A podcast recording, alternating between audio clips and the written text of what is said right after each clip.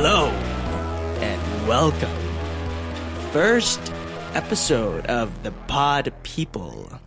I am Eugene Lundeen, and I am joined by my good friends Matisse Van Rosso Hello. and Ben Sheets over here. Welcome to Spook City. Are you feeling a little chilly? Do you need a blanket? Well, too bad. That blanket is a ghost. Spook City is like Suplex City, but way scarier. Brock Lesnar is there, though. Now you may be wondering what we're going to be doing here in Spooky City. We're going to be talking about horror movies. The spookiest of times will be had. So you better be prepared to scream and shout and to stimulate your mind with our lovely discussions. And piss your pants. Lots of peeing. And if you don't piss your pants, be sure to comment and let us know so that we can do better next time because we want to get those trousers soaked. If you're not pissing your pants, we're not doing our job. Exactly. So uh, let's just jump into the news, guys. Uh, so first thing I want to talk about it. Oh, that's it's right. uh, just become the highest-grossing horror movie of all time for uh, R-rated horror movies. That is.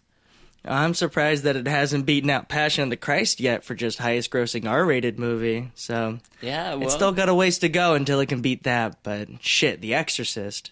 That's right. that's a big leap right there. I didn't even know that was the highest grossing horror movie. Well, I've I haven't seen it yet, but you both have. Yes, we did go um, see oh, it yes. a couple of weeks ago. The big thing I want to ask is does it deserve all that hype, you know? It's a big movie, but is it like Exorcist level? Well, that's an, Enigma. that's that's an interesting question because I I enjoyed this movie a lot. I'm a big Stephen King fan. I've read the book several times since high school. Um, seen the 1990 made-for-TV movie a few times. Um, and I, I thought this movie was really well done. Um, it definitely falls into a lot of like the tropes of modern horror, a bunch of jump scares accompanied by loud noises, but I think it uh, I think it really did the novel justice, especially compared to uh, the Tim Curry movie. Um, but in terms of The Exorcist, do I think it will surpass that legacy? That I don't know about because The Exorcist was really groundbreaking for its time. It was something that people hadn't seen before. And you know, people were walking out of the theater because it was too scary. They were getting freaked out, you know, and uh, and I, I just I don't think it has done anything really groundbreaking for the genre. I think the reason it's surpassed The Exorcist is just because the huge nostalgia factor. Everybody loves the book and loves the old movie and loves Tim Curry as Pennywise, and they've been hyping this movie up for the last few years. So I think uh, I think the hype is really uh, what got it to the point that it's at. Well, I'm definitely one of those people that love Tim Curry in the original. Does uh Martin Martin Skarsgård? Bill Skar- Skarsgård. Bill Skarsgård. Does he One of the many Skarsgårds? Yeah, one of the 27 uh Skarsgårds. I think you could call Skarsgård it a dynasty at this point. With the amount Yes, I, I think have. dynasty is the proper The word. Scarred guards dynasty. The- They're even the- stronger than the the Clintons. the, the Scarred Scarred guard. Anyways, uh, Yeah. does he do as good of a job as Tim Curry? They they do very different things. Sure. Um, Tim Curry definitely plays up the goofiness a lot more than Bill Skarsgård does. Um, I think I think Skarsgård actually did a great job. He's much creepier than Tim Curry. Like Tim Curry is great. He's got the the charisma required, but he's not a particularly scary villain and he's also extremely ineffectual at doing what he does because in that movie pretty much every scene is him popping up and scaring the kids and then just allowing them to calmly walk out of the room and get away from him. So he's not great at, you know, eating children like he's supposed to. Whereas Bill Skarsgård, I think, pulls that off a lot better. There's a lot of weird stuff in the original movie. Like that whole like second uh part, you know, it's like a TV two part. Well, part. right, right, right, And the second yeah. part is all just like a dinner party they're having. And that is extremely tonally inconsistent from the rest of the movie. Yeah, I don't get me wrong, I have I have a lot of love for that old movie, but man, it really goes downhill in that second half a lot. Um, yeah. what did you, what do you think, Eugene? Well, I'm sorry I have to say this, but I completely agree. I feel the same way for the most part, actually. I think that I, there are a lot of parts in it that I love that I think are really great. I love all the all the kids and how they all just get along with each other. I thought that was all done very well. But none of the scares really worked for me. I didn't find any of them very effective, but I think that there certainly are a lot of people that do. And especially with The Exorcist, I think that they might find that movie ineffective. They might think that this isn't scary at all. Why did people find this so good? Why was this the highest grossing R rated movie? And they might love it for the things that they did. So I think it just comes down to jump scares work for more people than they do for me. Right, and I I agree with that wholeheartedly. I don't find jump scares particularly effective, and it's a shame that horror movies these days have sort of uh, you know come to rely on them more than anything else. Because there's a big difference between being startled and being scared. Oh And- yeah, well you see with the divide between a lot of people with It Follows. A lot of people love that movie. I love that movie. I love think it's great. too. But a lot of people just were bored by it. They couldn't understand what was so scary about it. They just thought it was dumb because they didn't find the creature scary. I guess because they never felt scared by just that presence. Where for me, I thought that was terrifying. Just that, oh yeah, I I agree. It's that existential dread of no matter what you do, this thing's going to be following you and it's going to catch up with you at some point. It's you know like your own impending death. There's you can run from it, but you can't ever escape it. And I think that's way more horrifying than you know something jumping out of a dark space.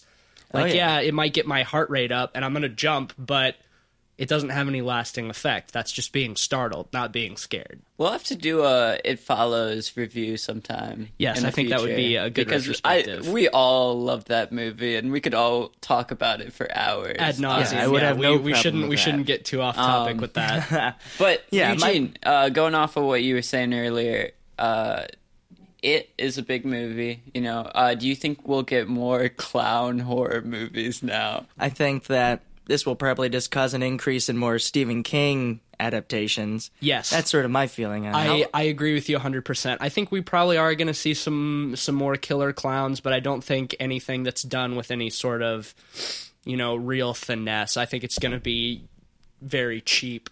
But Is is now the time for the Killer Clowns from Outer Space remake? Oh, hell yes. Yeah. oh god, They would I be hadn't even fools not to thought do about it. that. Oh, you- man. Oh god, they. m- I I hope they Uh, don't do that. How horrible would it be if they tried to do a gritty, realistic Killer I- Clowns from Outer Oh, Space? that would- cannot even imagine. I would love that. Ooh. See, I didn't see it when I was younger or anything, but I did see Killer Clowns from Outer Space, so that was my it. I would love to see that get turned into a, a remake Oh, and God. be gritty and done well. Pretty and dark. Yeah, there we go. Get the guy who did It Follows on that one. I think it would be fantastic. That oh, sounds God. just dreadful. But yes, I think Eugene brings up a good point. I think we're going to start seeing a lot of Stephen King adaptations. This is already the second one of the year with uh, the release of The Dark Tower, which totally flopped. Shit, that's yeah, right. and deservedly. Yeah, well, I mean, I, I haven't, I haven't seen it, but I, I can't imagine that it's very good. Yeah. Um, although I did hear there's talks of an HBO Dark Tower series, which I think could be good if it's done by the right people,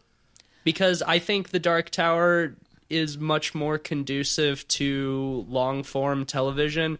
Considering that it's seven books long, and Right, this it's new long movie- as hell, so. this new movie that just came out is supposed to be a sequel to the seven books, so I don't know who they made that movie for. I've never read the Dark Tower series, but it's always seemed like prime cocaine era Stephen King. It's actually really good. I'm Yeah. I'm about a third of the way through the fifth one. Oh, right wow. now. Yeah, I've been I've been reading them pretty voraciously, and it's good. Well, I mean, he he wrote he started writing the first one when he was in college, and he finished the seventh one like ten years ago or something like that. So it's been something that has spanned basically his entire writing career. So you go through the cocaine. You go you go through the cocaine fueled Stephen King phase. man. um, it's not nearly as cokey as uh, as it is.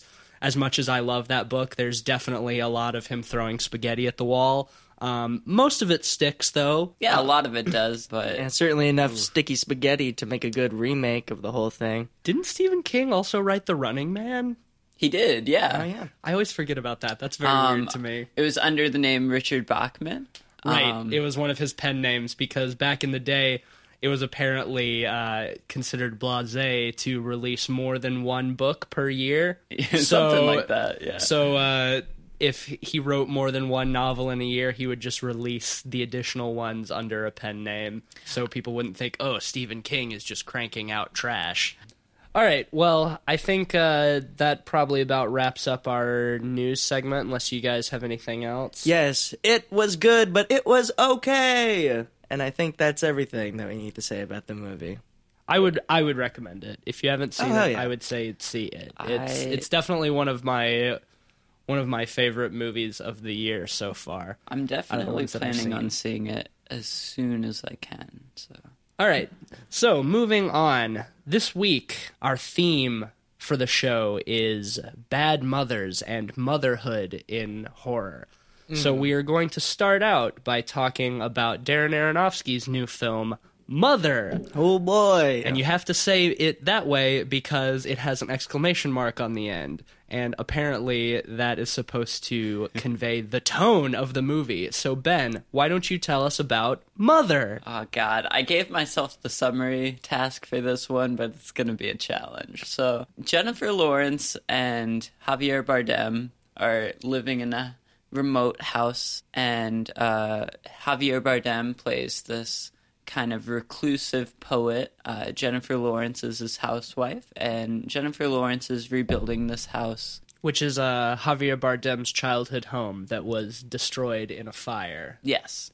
So And- she is uh, she's repairing it and doing the renovations all by herself while he tries to force himself to write, but he is consumed with writer's block. Yep. And out of nowhere, Ed Harris shows up and he's a doctor and he thinks the house is a bed and breakfast. So he wants to stay there. Javier Bardem welcomes him in. Jennifer Lawrence is very against this, um, but she's kind of brushed aside. Ed Harris's wife shows up.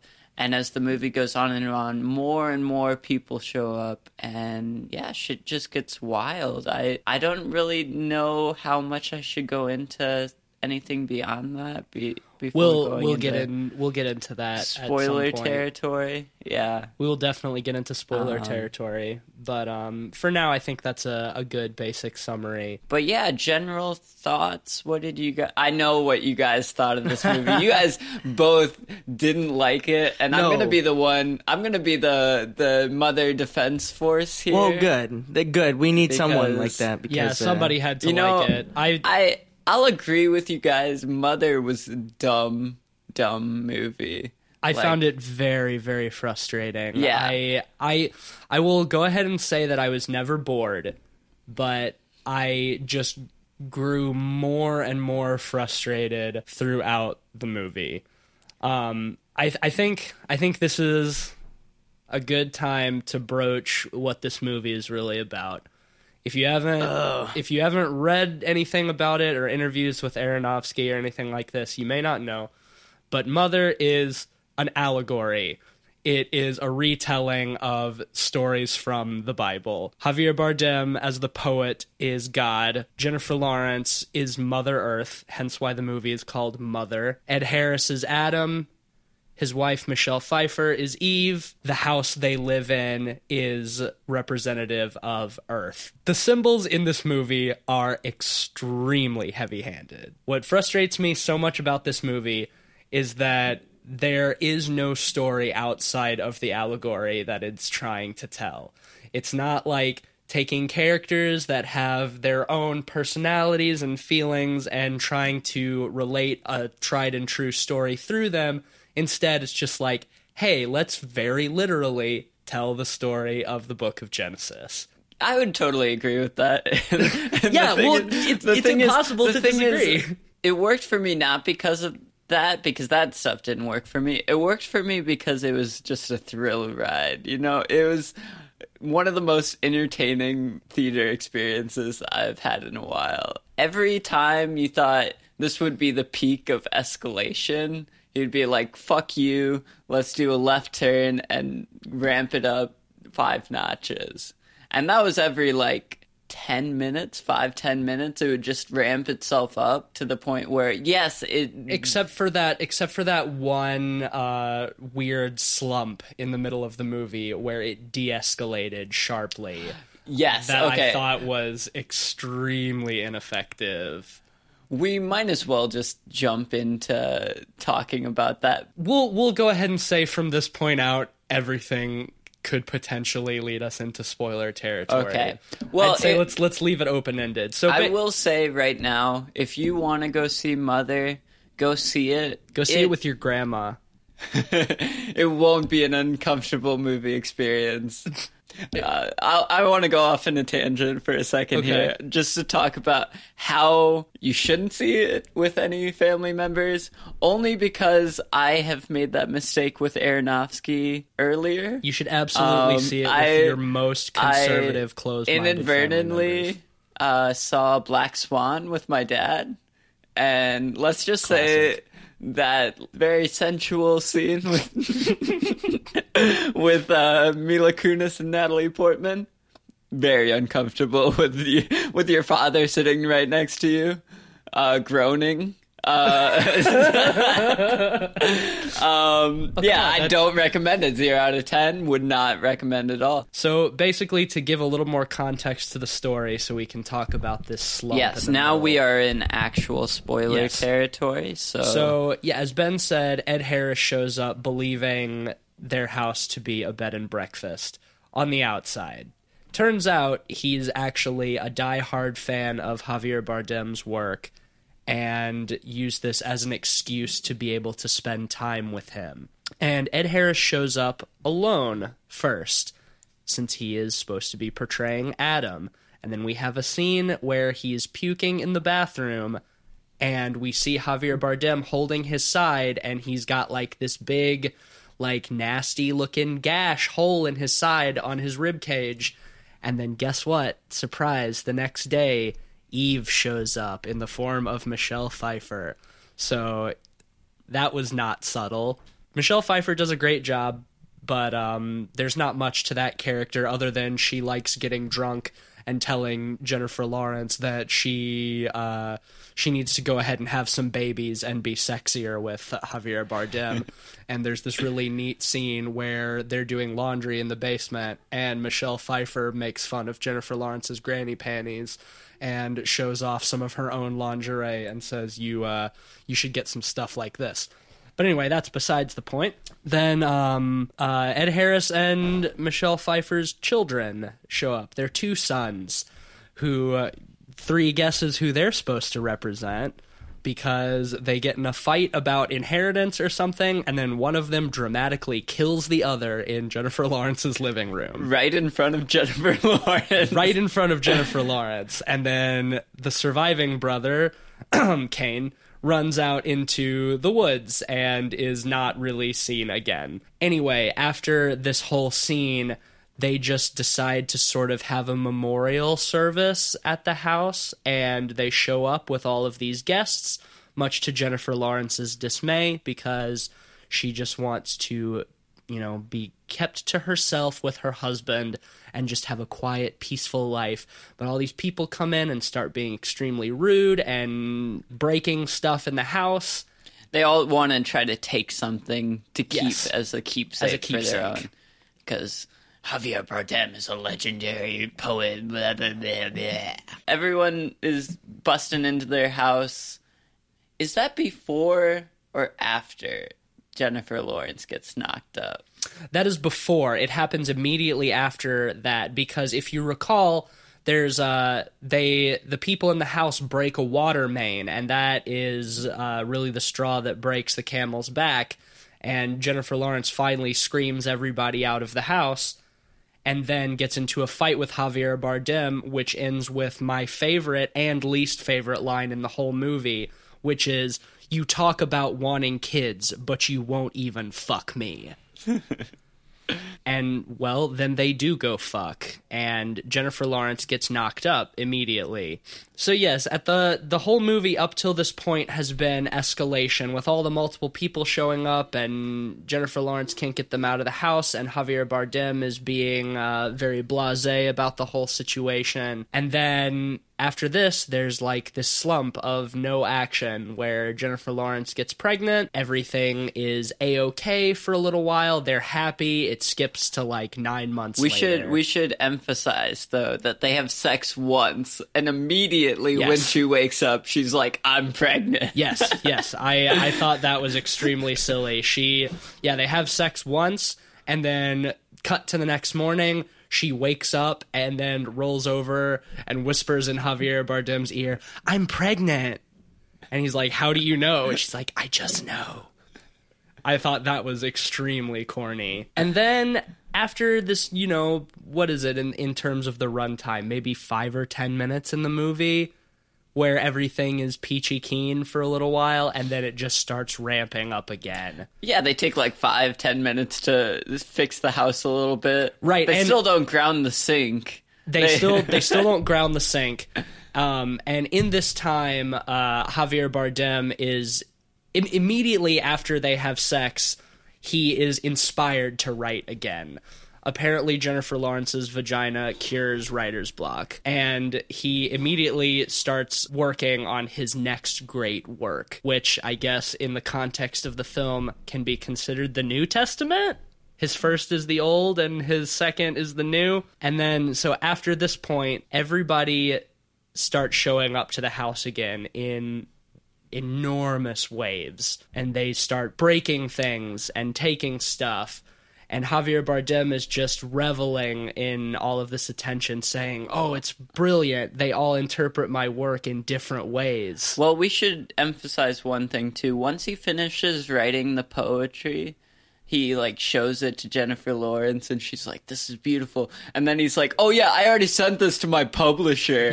My my publisher, Kristen Wiig. Kristen Wiig is his publisher. That is probably one of the strangest casting choices for a movie I've ever seen. It works so well for me though, in a way, because you don't expect it, and it just adds to the pure like left turn escalation. And when you see Kristen Wiig in anything, like Kristen Wiig's great, but it, when you see her in anything, you think Kristen Wiig. You don't think any other person or character. You think Kristen Wiig. right. You think you think SNL. yeah. And- so when you see her, it just derails it even more, and that's why it works in a movie me. that's not even supposed to be mildly comical, an extremely serious See, you know. I don't know if I agree with that. I, Well, no, no, no, I- no. I definitely laughed at times because of how ridiculous things were, but you know good and damn well that Aronofsky did not intend this movie to be funny. Man, you well, know good okay. and damn well he was taking it well, very seriously. Who cares about intention? First off,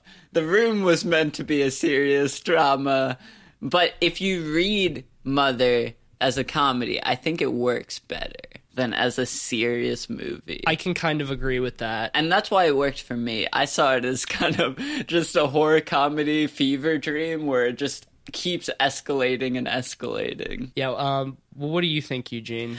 I would not recommend this. Don't see this in theaters. Pirate it if you do have the interest. Uh, that's my recommendation anyway, because I, found was this- not a fan. I, f- I was not a fan of this movie either. I found it very frustrating, but I would actually disagree with you. I would say if there's anywhere to see it to get any sort of enjoyment out of it, it's in the theaters. Uh, but then I if you think gotta it- pay, then it's it, it cancels each other out. Then it's not worth it for me. Maybe in a second run theater. Yeah, maybe, yeah, in a, exactly. maybe in a Go- second run theater. Go go on a matinee or something. yeah, yeah, yeah. Go go to a matinee. like don't don't spend more than like eight bucks going to. But you this won't have a movie. good time. You won't have a good Oh, time man, this I can't- movie, I I can't even like it on that comedic level. I think it's just so. It's just a shitty feeling that you get throughout the whole thing. And sure, I think that the acting is all good and well and all, but I don't like the message. I didn't appreciate how it was delivered, and I feel like a lot of the people that are talking about it positively seem to talk about it for the reasons I hate it. And so it seems Yes, like whoever true. the movie is made for, I do not align with their tastes. So. Mother Defense Force coming in. Uh, okay, wouldn't you say it's entertaining though? I mean, like in the escalation, it was entertaining to see how off the rails it got. I mean, certainly, yeah, things got crazy, but I didn't feel like it was a, enough to make the film worth seeing. I think that's my problem. And if it's all just about the shock value, I mean, I could watch a trauma film or something like that, but I don't want Darren Aronofsky, who I really like. I like a lot of his movies, even Requiem for a Dream and Pi, I really enjoy. I didn't like the delivery, and I felt like it was just really patronizing throughout all the way. I also think that I would it would have been more effective for me if it had really pushed the surrealism more throughout the whole movie because it's pretty grounded for the most part at least in the, like the first act maybe midway into the second act.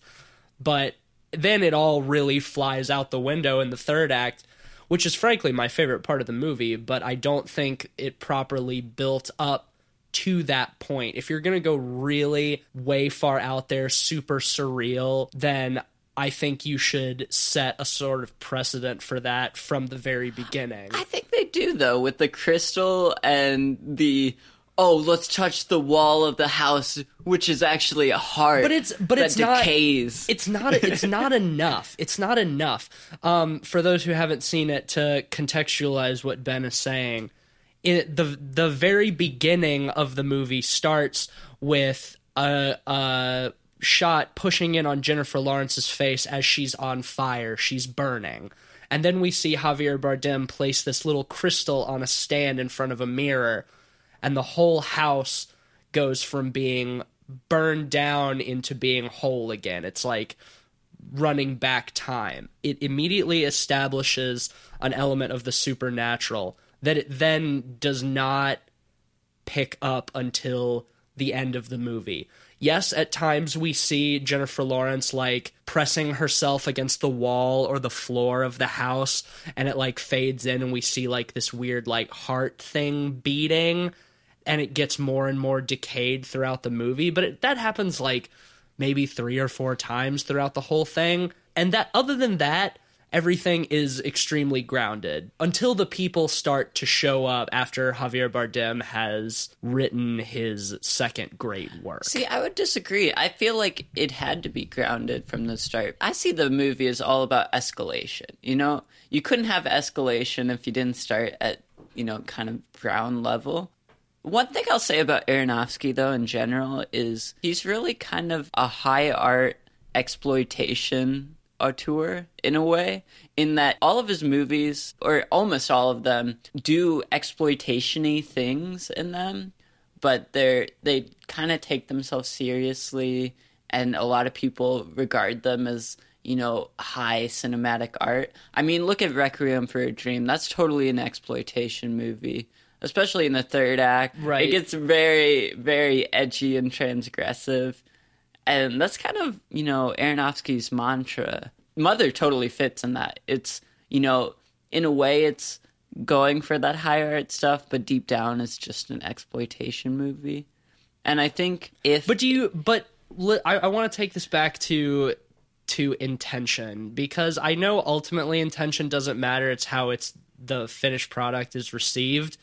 But do you think Aronofsky intends these things to be exploitation like or do you think that he truly views it as high art? Cuz I think like I said before I think he takes mother extremely seriously to its detriment. well can it be both? He he goes for the exploitation-y stuff where it's entertaining but he's also trying for like a high art message with it even though it's really shallow as a message since seeing this movie, I can't think stop thinking about a movie that did basically the same thing, but I consider far more successful, and that is uh, the 1990 experimental horror film *Begotten* by Elias Merhige.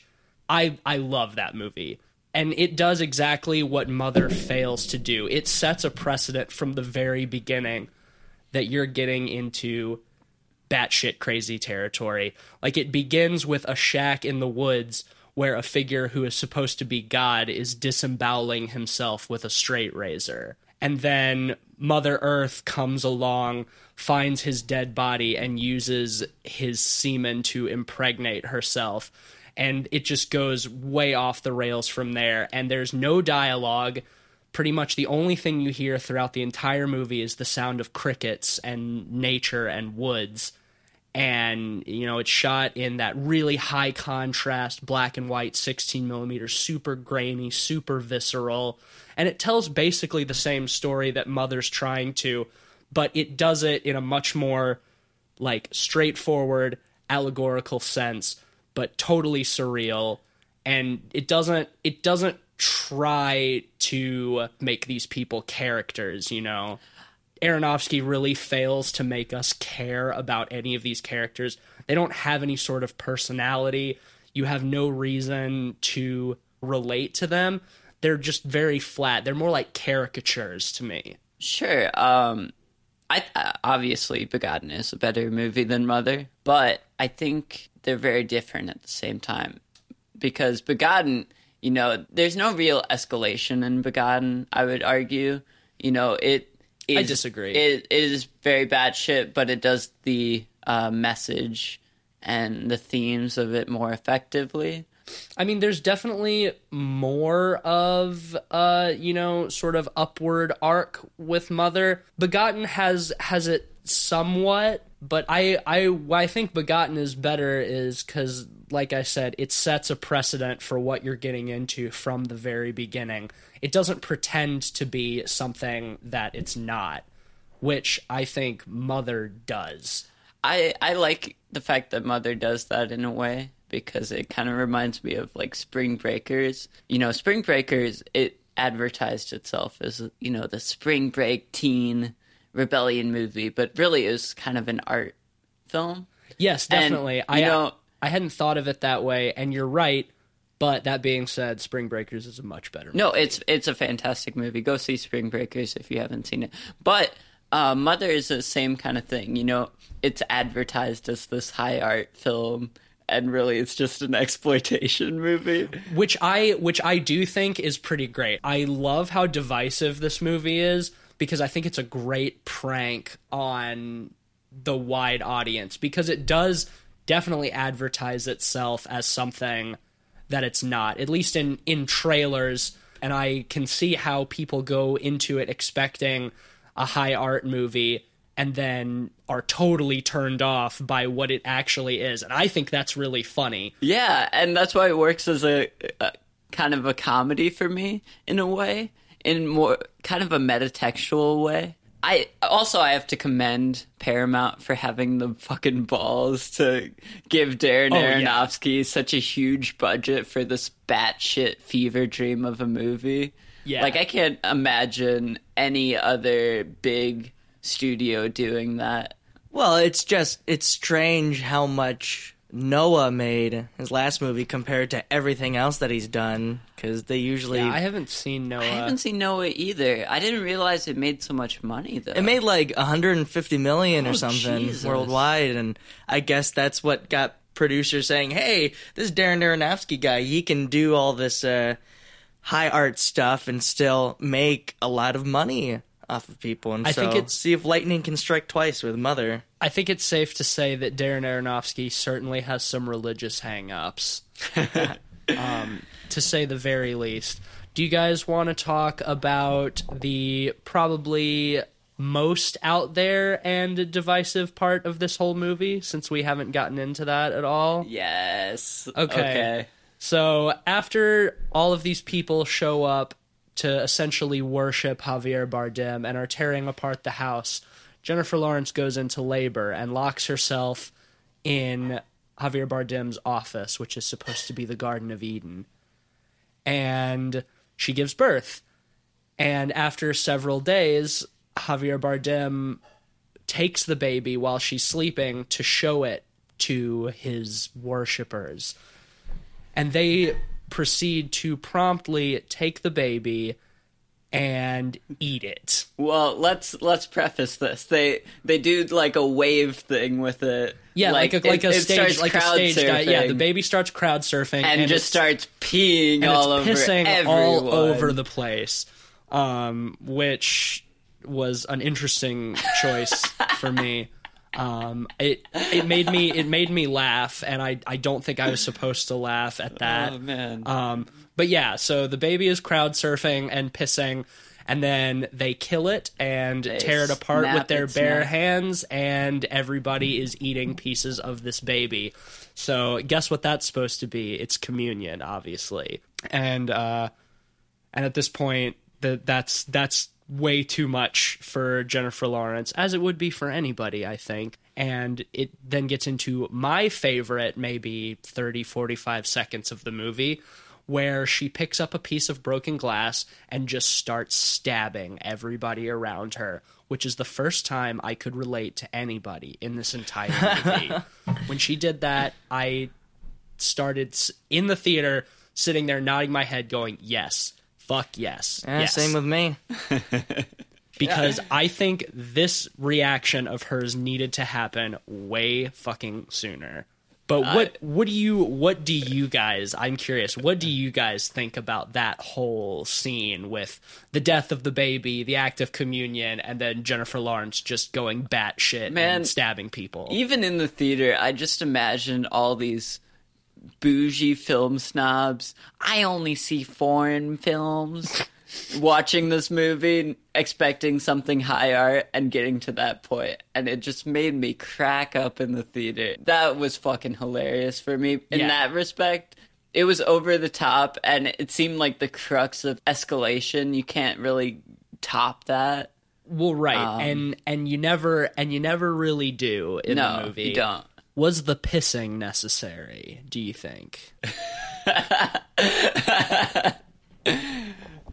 Uh, was, Eugene? was was the ba- was the baby piss necessary? Well, for me, I I didn't even see the baby getting torn apart scene as very uh, divisive because there's so much chaos that happens before any of that actually happens. That's around the point when you start having all of these these people murdering each other, tearing each other apart, locking them in cages. And right, so- but but violence against children and particularly infants is for a lot of filmmakers a line that they won't cross. You know, um, I think not- and I I I don't have a problem with filmmakers who do cross that because I mean it's a it's a fact of life. Sometimes bad shit happens to kids, and it's it's a part of reality. I think it's commendable when filmmakers are willing to cross that line because it's definitely a way to really shock your audience. Like if you want to shock that's a your cheap trick to me. I think that anyone can use a, a dead kid. I mean, in Bruges uses the death of a child and actually tries to form something around that. Well, I, I mean, there's there's also within the context of this movie, it's obvious, you know, it's supposed to continue the allegory. The yes, baby, the but baby so is- I don't commend it on that level because I know what it's supposed to mean. Yeah, the baby is Jesus, who God gives to the people to sacrifice, and then they consume the body and blood of Christ. Blah blah blah blah blah. And so it's almost like it was expected to happen as soon as that baby got out there, so it didn't shock me in any way. I just guess I guess the feel like more the more very well. shocking thing than anything else about because you're not wrong. It is predictable when you know the baby's supposed to be Jesus. Okay, the baby's gonna die. I think it's just like the image of seeing like the the dismembered corpse of the baby on the altar and people like shoveling bits of baby into their mouth and like dripping blood and shit. I think that's what's what's supposed to be shocking. Yeah. Well, it it didn't get me. I guess it must have gotten other people that. Oh, sure. Well, I mean, that's why that's the point where a lot of people walked out of that movie. I think uh, I think we would be remiss to not talk about the bad, bad ending of this movie. Yes, we should talk about the So- perplexing, Yes. weird, weird ending. After this point where the baby is killed, Jennifer Lawrence decides she's had enough. Understandably so. She goes down into the basement where she earlier in the movie found some uh, barrels full of oil or gas or whatever, and she sets the house on fire and blows it up and kills all of these fucking people in the house. And then Javier Bardem untouched because he's God, pulls her charred, barely living body from the remains, reaches his hand into her chest, and pulls out the crystal that we see in the very beginning of the movie. And he places it in its stand, and the whole house brings itself back together, just like the very first thing we see. A new woman, not Jennifer Lawrence, wakes up in the bed, and therefore it brings the entire thing full circle. And I thought that was garbage.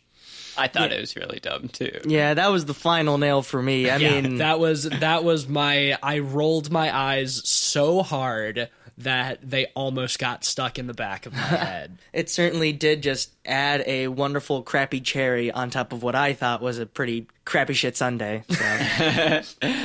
Man, yeah, like the cyclical stuff was like the the biggest problem I had with it. Like they they did that a few times during the movie. Out of Yeah. nowhere, like the house there was a, that shot of the house regenerating in the middle of the movie. right, while she was reading uh, his new his new poem Yeah. or whatever. Yeah, that didn't make any sense at all why they threw that in there. No, I thought all of the cyclical stuff was really clumsy and it Yes. really took away from all of it. More so than anything else for me. Right, because it steps that line from okay, maybe this still could recover itself, and it ends up just being one of those situations where it has that layer in reality.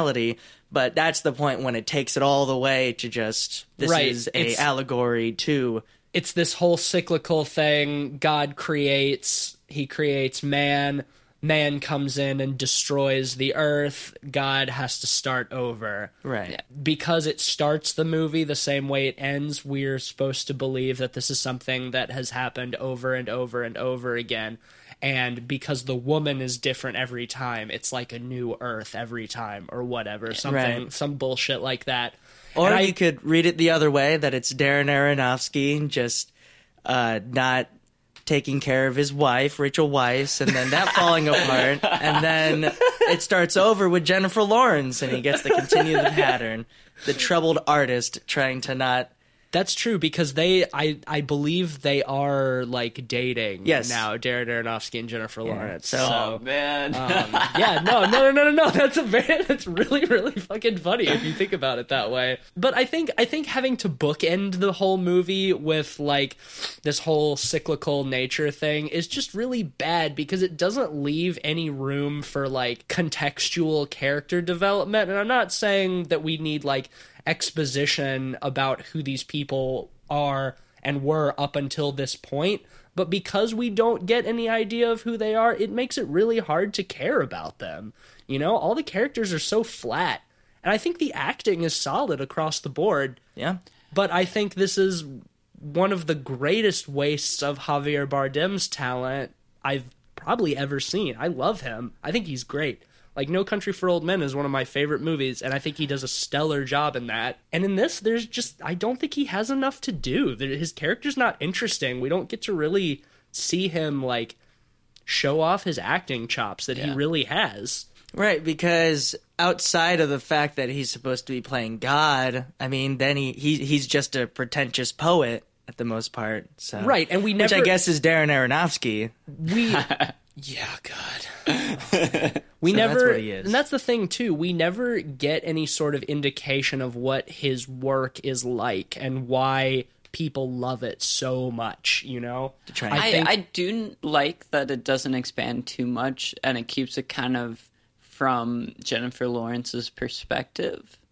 this movie's too general in its allegory it's way way too general Yeah. an allegory sh- is is a new way of telling an old story you know and this is basically just a very straightforward retelling of stories from the bible it's Yeah. way too it's way too general and i don't care about any of it because of that should we uh should we rate this piece of trash Yes. Um, I'll let you guys start because Well- I know my rating will be much different. all right eugene we'll we'll start with you how many pods out of five would you give mother Oh God! For me, I thought the story was patronizing. I thought that the shocking imagery in the movie really got tiresome after a while. The performances were good, although they are uh, wasted just on this film.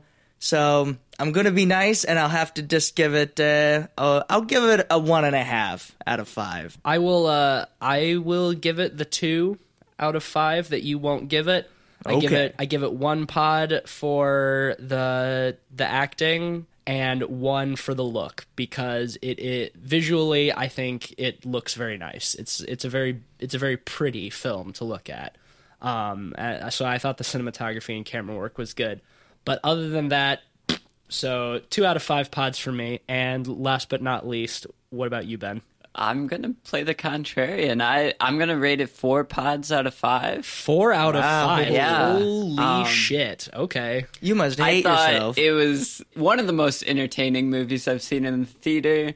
I like that it kind of just made people eat shit. I'll I'll call it the Freddy got fingered syndrome. Which I also hate. Um, but I thought it was one of the most entertaining movies of the year.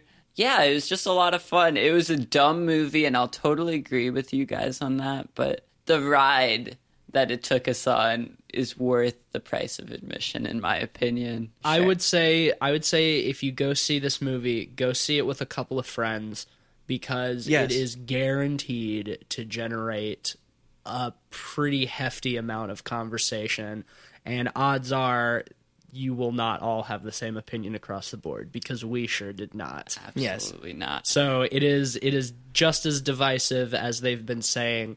So if you want to see something divisive, go see it. Take your grandma to go see it. She'll probably love it. Yeah, there you go. It's like how Gone Girl was supposed to end relationships. This is going to end contact with your grandparents. Yes, so. if you hate your grandparents and you never want to speak to them ever again, take them to go see Mother and don't worry, you will not get any more birthday cards with a check for $10. there you go. Before we move on, I want to give a little self plug, self plug, self plug. Uh, my last short film is very similar to Mother in a lot of ways. I might put it public on Vimeo after we release this, just so you can look at all the similarities. They're very similar. I almost leaned over to Ben while we were watching this movie and said, "Hey, I think Darren Aronofsky ripped off your idea." Yeah, check that out. Ben's Paramount, give me money so I can do it better. but okay, one and a half from Eugene, two from Matisse, and four from me. Yep. That gives it an overall rating of two and a half out of five pods. Um, so right in the middle of the road. right in the middle of the Uh, road, right where it belongs in exactly a way. where you it belongs. I I could not have put it in a more perfect place. Let's move on. Uh, in honor of Mother, we blindly picked three mother-themed horror movies to talk Mama about. got murder. Bad mamas. Mama just killed a man. She's, you know that song, She's a Bad Mama Jamma? It's kind of like that. We are now going to uh, move on. We're each going to briefly uh, lead a discussion on one of these three movies that we saw. So I'm going to start things out with um, Mama, by Andy Muschietti, who, uh, incidentally, also the director of It. Yep, Danny Spaghetti. Danny he's real. He's hitting it big right now. Danny Spaghetti is no, he's doing good. Um, so this movie came out in 2013, and it was uh, produced by Guillermo del Toro after he saw a short film by the same name on YouTube, directed by Andy Muschietti and his sister Barbara. And so they adapted this uh, lights out style into a feature length film starring Nikolai Coster Waldau of Game of Thrones fame and Jessica Chastain of Jessica Chastain fame. they are a couple who have spent several years scouring the woods for Nikolai's nieces who were kidnapped by his suicidal brother, twin brother, I should say. After five years, they find them living in this uh, abandoned house in the woods, and the girls have resorted to an almost feral state. Nikolai Coster Waldau and Jessica Chastain bring them home to uh, begin rehabilitating them, but it turns out that when they were living alone in the woods, they were being taken care of by a supernatural, spooky entity that they called Mama. Mama. And yes, Mama. And uh, this spooky entity has followed them back to civilization, and um, jump scares ensue. galore. Jump scares galore. Jump, this- excessive jump scares. This movie might as well be called Jump Scare the movie because that is about all it boils down to. Gosh, there's probably at least one jump scare every what, maybe 10 minutes in this movie, if not more frequently at times. So what did what, what were your guys' general thoughts on this movie? Because I I saw it, I remember seeing it when it came out. I went to see it in theaters. Um, I thought the short film was uh, was pretty cool. There not much to it. It's like less than three minutes. You know, very simple. But for a low budget short film, I thought it was you know pretty effective. But I I think it's one of those things where it's hard to carry that sort of concept into a feature length film without it seeming trite. it has la- uh, lights out syndrome. Yes. You know, both of those had very, very short films, and they just can't materialize well into a feature length. these uh, bigger studios and directors give these independent filmmakers an opportunity to convert one of their films into a feature length. I think that's very cool, and at least for um, for uh, Andy Muschietti, it has paid off because he, you know, has now helmed it. Chapter one. I don't know if Yeah. he's going to be directing the second one, but believe he think, is. I think he did a much better job on it than he did on Mama. Oh shit! I didn't realize that Anthony Bugatti directed it. Anthony Bugatti, uh, Danny Spaghetti did indeed direct both Mama and It. Well, and it shows that he must be doing something right because Mama, well, yeah, it's filled with a bunch of jump scares that aren't very effective at all, this also made a lot of money in the box office and was probably the reason why he got chosen to do it. Whether it just be that fact that people like getting startled, they like feeling that there's something scary happening on the screen every five, ten minutes that it just keeps them interested enough rather than another movie that tries to build tension or suspense and just leaving them bored or wanting more. And you know, I don't I don't even think he's like incapable of creating a creepy atmosphere. 'Cause I oh think- no, I think I that's think what he- makes him so effective. I is think that he pulls it. I really think he pulls that. that off both in Mama and It, and it just makes the jump scares feel so unnecessary because it's like you can do way more with the atmosphere without the need to startle your audience. You know, and it's that it's always that same thing where something happens that you don't expect and it's accompanied by a loud noise. So, hey, you're supposed to be scared now. But I think the the more effective parts of Mama are the parts that are without jump scares. It works better when it's played from the hip, for mm-hmm. sure. When it's more subtle. Um, one thing I will say about this movie is it feels super dated. Oh, I, I hell think yeah. it came out in like 2013, but it feels like it came out in early mid 2000s. Like, did we miss something in the beginning that it's actually all supposed to take place in the mid 2000s and we just didn't catch it at all? I don't think so. I've seen this movie a couple of times. Yeah, like even fashion trends, like Right, Jessica and- and they're Chastain. playing, like, the white stripes and we- everything? We, might as well talk about Jessica Chastain's character. um, she is like this punk rock chick who plays in a band and, you know, very anti establishment and just isn't down with like conventions of motherhood or taking care of kids or anything. You know, the whole thing is about, well, is she really fit to take care of these girls? And then we see at the end, yes, she is. Her, she has learned to love them and learned to be a good mom. And everything is so fucking cliche. Like, I know we, when we were watching this, we could not stop making jokes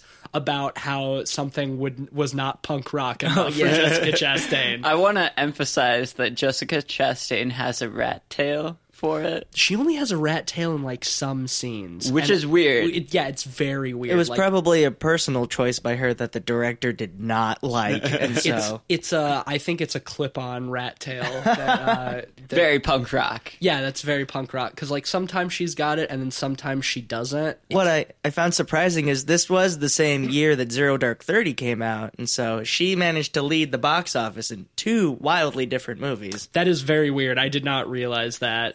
Yeah. So That's uh, keep a bizarre. look out in Zero Dark Thirty. There's a rat tail in there somewhere. I guarantee it. And you know, I think I think Jessica Chastain is uh, you know, a pretty good actress. Oh, yeah. I, I I've definitely seen her in things where I thought she she kills it. And I think she does her best with what she's got in Mama. I just don't think she's working with a whole lot because her character is a living cliche.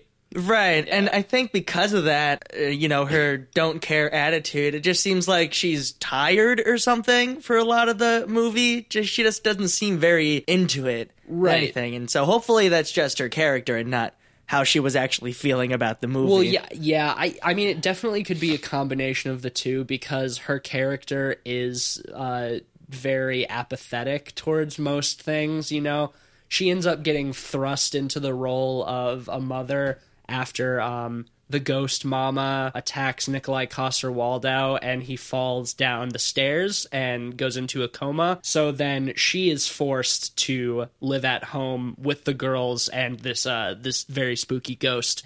You know, this is an this is another one of those things, kind of like um, Mother, where I think the acting is is pretty good for the most part, especially the kids, the little girls. I think they do a really good job, but it's more so that the characters are pretty badly written and so the actors don't have a whole lot to do with it you know? I think the worst character in this entire fucking movie is the therapist. Can we talk about the therapist for a minute? Oh yeah, yeah, um he just makes some of the dumbest decisions ever. Yeah, right. All for the sake of just pushing the story ahead. right just just for the sake of driving the plot forward. Like when he goes at, at night out to the cabin in the woods where they found the girls to right. try Well, well, to, hold on. Should we to try to dig spoiler up the, spoiler warning? This movie's four years old, but doesn't mean that everyone's seen it. Yeah, well, I mean, I don't think we. I don't think we need to give a spoiler warning for a movie that's any older than like a year old. Because if you haven't seen it at this point, then that's on you. Spoiler Um, warning redacted. Continue. We're gonna get some pissed off tweets. Don't at How me. dare you? You were telling me that you were going to do mama spoilers for like a minute, and I did not listen. Don't. Are you telling me that Jack Torrance dies at the end of The Shining? Oh no, shit! I haven't seen that movie, man.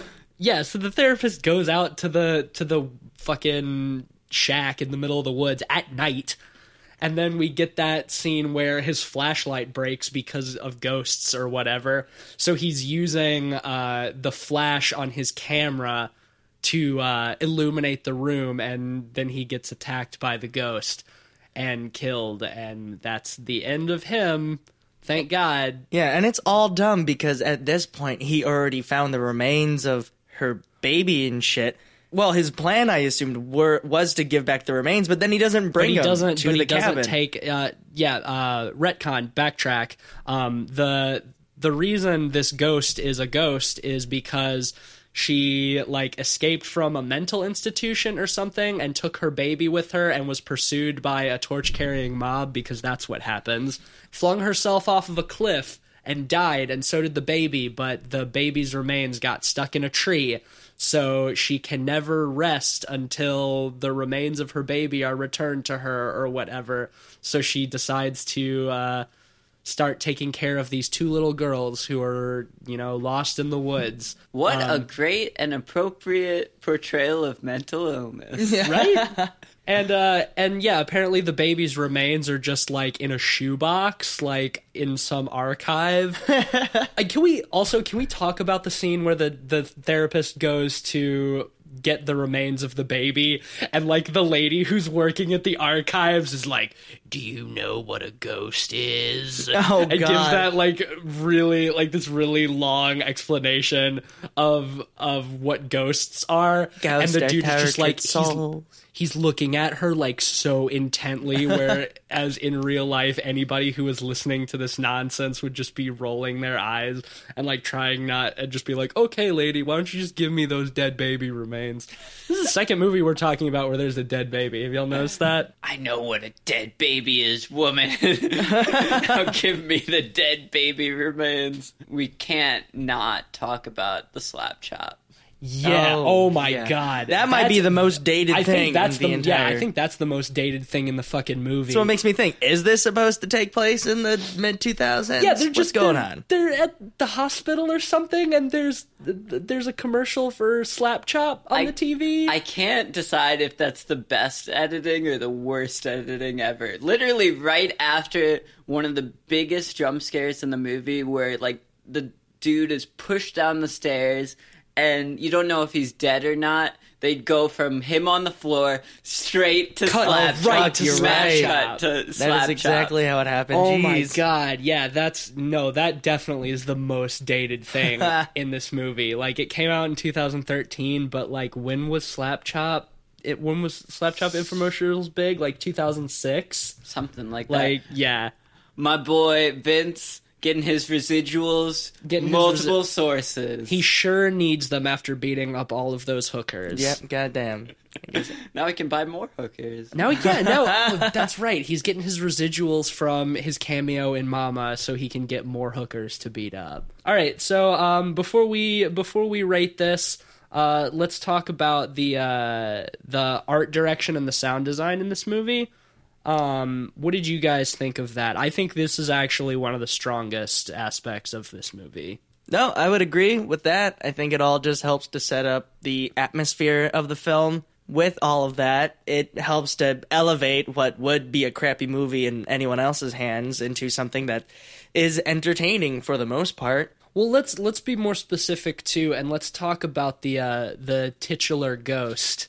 Um, what did you think of that design of of Mama herself Well, in what- terms of both uh, how she looks and how she sounds? Because how she sounds is very specific. Well, apparently he based uh, the mama off of these paintings, and it's actually, I'm pretty sure, the same influence in it. That painting Is that's that is in- that really true? Because I I saw an immediate parallel. yeah, I don't. I, I don't believe it's the same too. paintings. I don't even know if the painting in it is actually by that artist or if they made it themselves. But yeah, the artist that Mama is based off of makes paintings very similar to that. Okay, and that makes that, That makes, makes a whole lot of sense. sense. Yes, That right, right. Because you can you, you see that in because it's got the really weird potato shaped head, yeah, like the elongated potato head and like these the French fry arms and all yeah that. that. like bend in weird directions and stuff like that. Right. So Um, you can certainly tell that he's he's getting an influence from somewhere personal and and with a, a context behind it all. And I think it it does work, uh, especially the fact that it's played by an actual actor. I Right. just helps to helps with the movement and making it feel. I Like no, more of a I think in I think in terms of creature design, I think they they did a bang up job. Like some parts in the movie that are like, or at least I found genuinely pretty pretty creepy. Yeah. just because of the way she looks and sounds. Like I think the sound design for Mama is great, especially like those weird like croaking gasps and shrieks that she does are just really really unsettling. Well, and the funny thing about the art design, it picks up a lot of the things that the cinematography didn't really do for me. I, I think the framing was effective. I thought the lighting was kind of bad. yeah, the the I well I I don't think it was bad, but it didn't do anything special for me, you know. it was so generic that it made it feel even more dated. Well, like you said, it's got it's got uh, lights out syndrome, where you have a really tight short film that's based around a concept, and then you're given a lot of money to figure out how to adapt that into an entire movie. It's not the worst until the very end. I think the ending gets so absolutely ridiculously corny. It feels like a fucking Disney movie. And it's just so over the top and so overly sentimental, and I hated it. Yeah, I hated it too. It was one of those instances where the ending, I think, really weakened a lot of the rest of the movie because Oh, it just left you so unsatisfied Oh, yeah. and just left wondering was that really how they thought this would have been an appropriate way to end it? And apparently, there's a sequel in the works, and I don't know what the fuck they're gonna do with that. Daddy.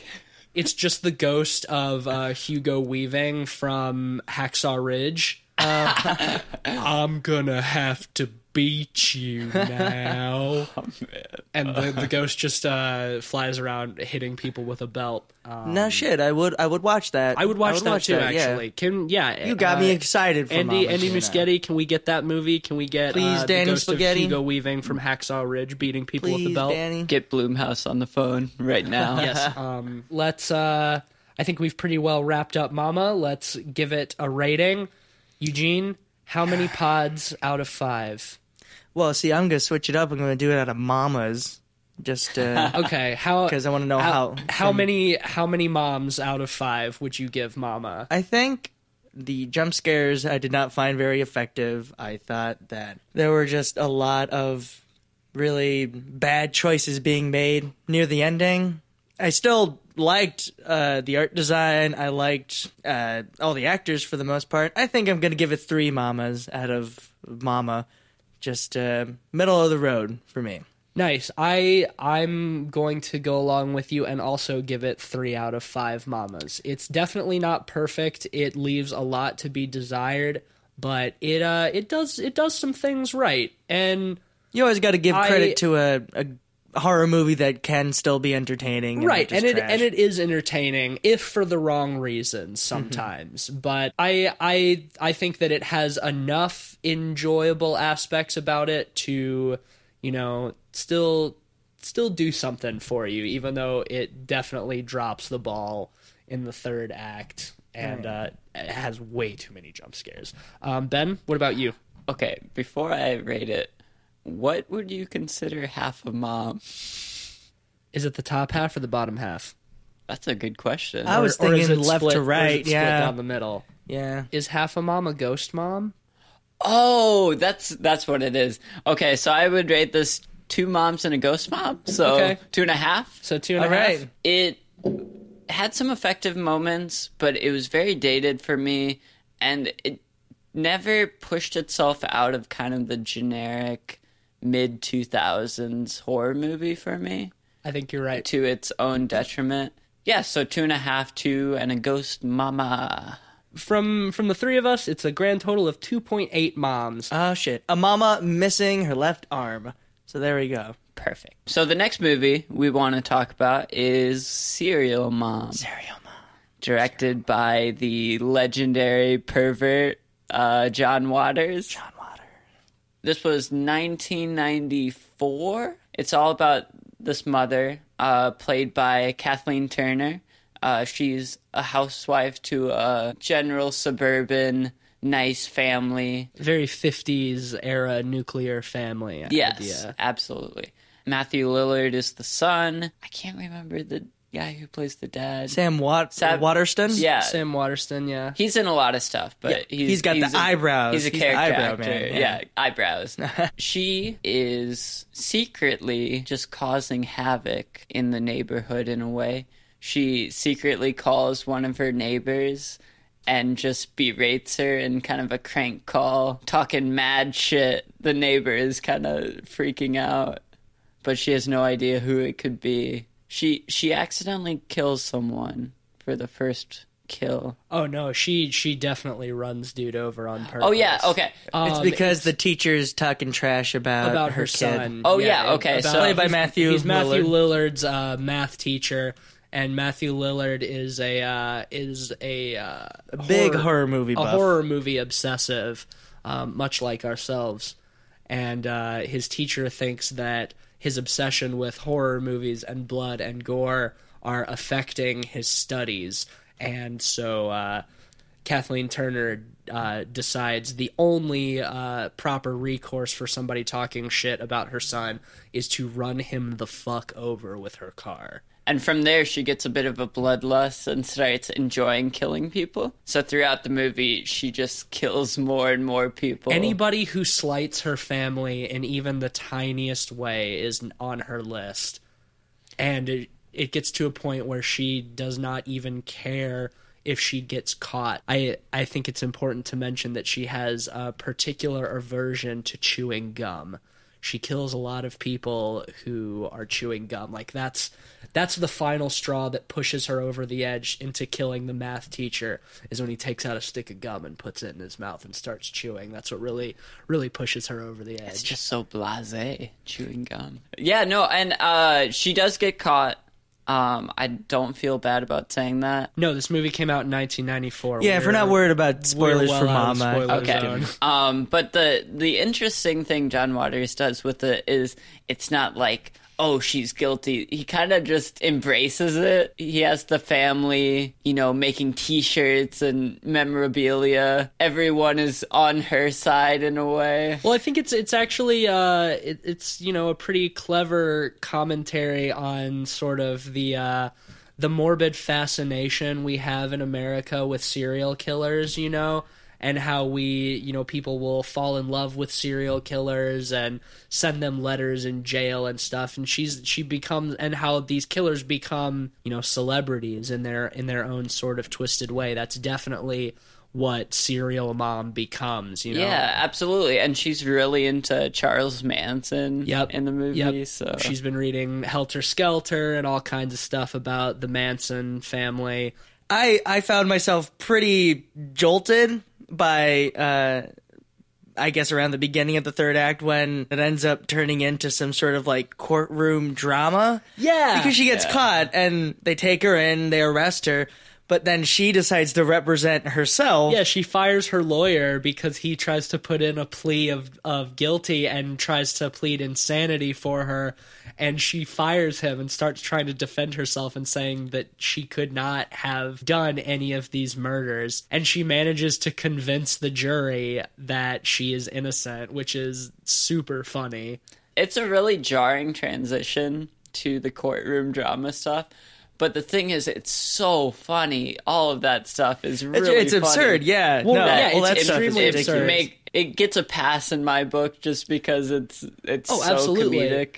Right, because I mean she's she's made like the police have been onto her from basically the beginning. They've just been trying to build a case against her and the way she frees herself is by basically discrediting all of the witnesses in various ways, you know? It's a real my cousin Vinny sort of situation. Yes, very much. But yeah, and then we even get the part where uh, her son and his girlfriend, uh, who's named Birdie, uh, like take her to the video store where they work and like hide her because they think it's so cool that she's a serial killer. They it's just like in the horror movies they watch and they love until they actually witness her murdering somebody with a leg of lamb, which I think is one Oh, of the best fuck. scenes in that fucking movie. God, that's where the lady is like watching uh Little Orphan Annie, and she comes with the knife, and then she decides that the knife isn't good enough, so she goes back into the kitchen and grabs the leg of lamb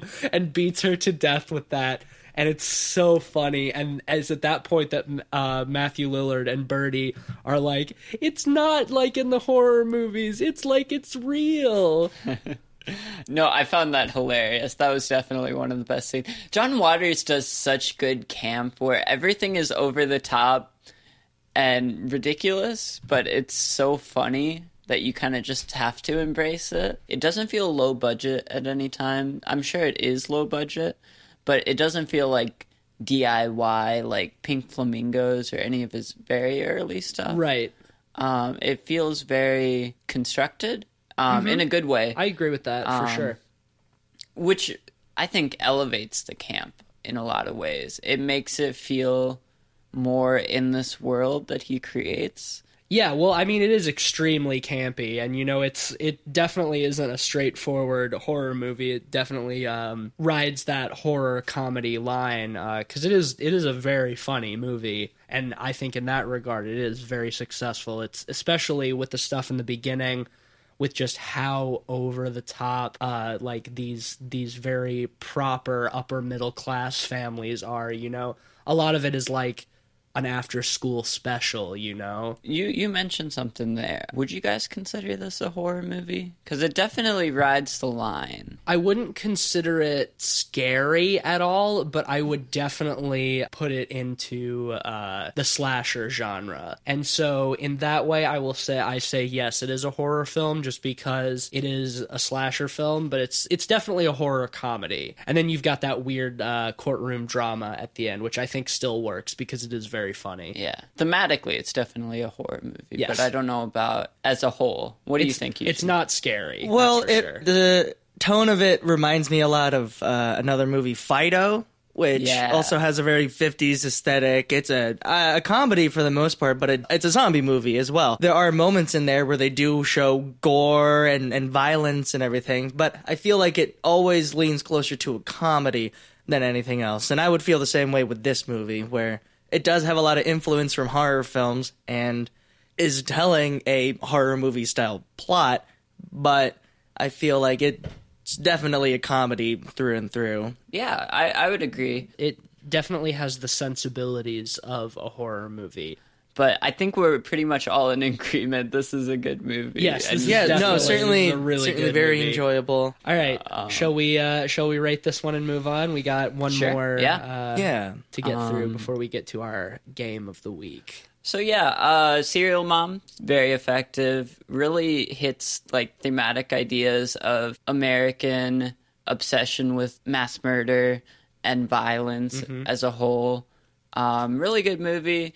Really fun, hilarious movie. A wild Um, ride for sure, in a different way that Mother is, but uh, I much more enjoyable. I, I would think. give this movie a solid four out of five. Four pods out of five. I'm gonna. I'm gonna agree with you. Spot on on that one. Four out of five from me too. I'm gonna do a three and a half because while I still I did enjoy everything for the same reasons as you guys did, I still feel like uh, that's as far as it may go for me. I, I think it is a lot of fun to watch, but I think that it can it really drags during the courtroom procedural part because it just feels so out of left field. It, it becomes a bit of a bore after a while. So That's that's, a total of what three point eight. Three point eight. I can do math now.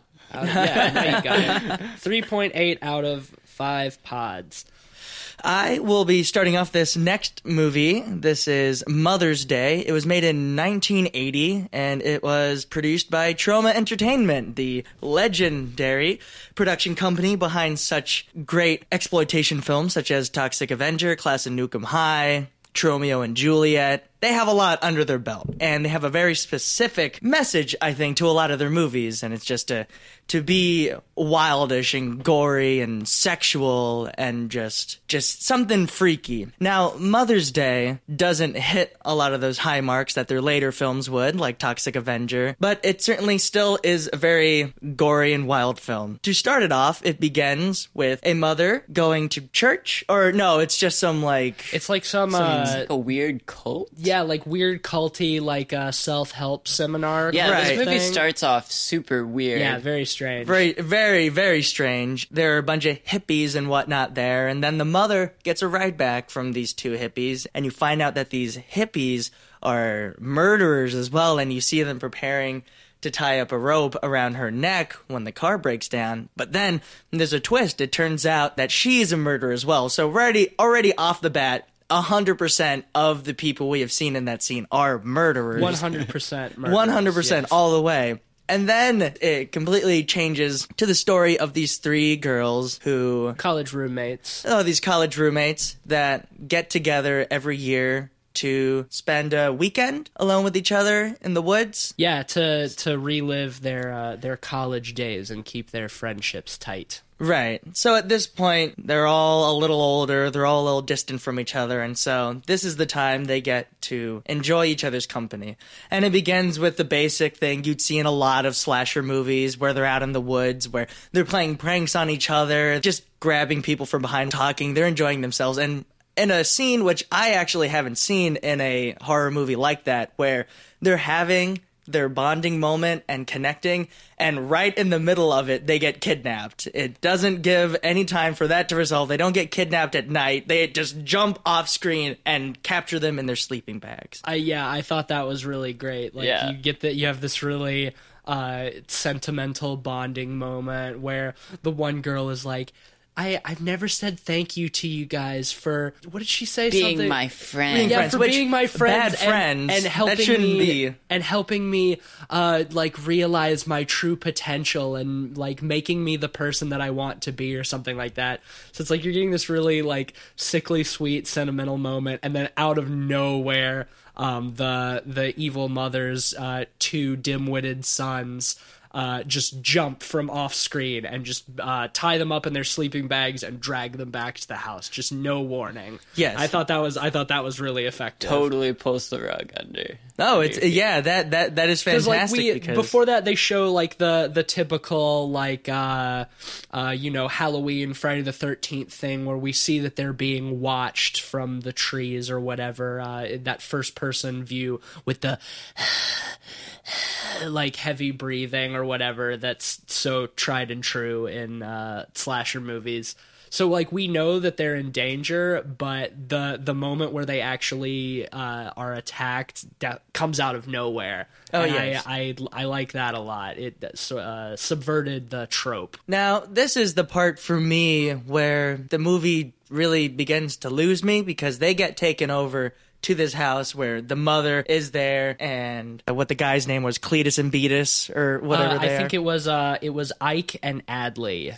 Ike and Adley. Ike I was the, close. The the big one with the gross teeth and the uh, milky eye, and then Adley was the the long haired one. Ike and Adley. Okay. All right. So yeah, when Cletus and Beatus are attacking the girls, and you know they're they're they're harassing them, they're they're messing with them. It really doesn't go much of anywhere. I think at that point is the pure exploitational part of the film, where it's just oh, let's see what what twisted things we can get them to all do, and that goes on for a little while. Yeah, Eventually.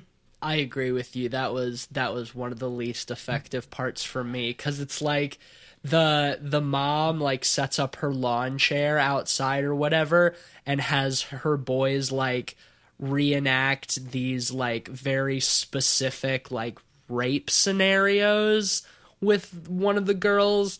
Like they force her to like sit on a park bench and one of them comes over and like pretends to talk to her and then like grabs her or whatever. And they're just going through all these really weird like pre-planned kidnap and rape scenarios and that whole thing just it felt really weird to me i was not a fan of that it It felt like they were playing, trying to play for spooks and be scary in that point.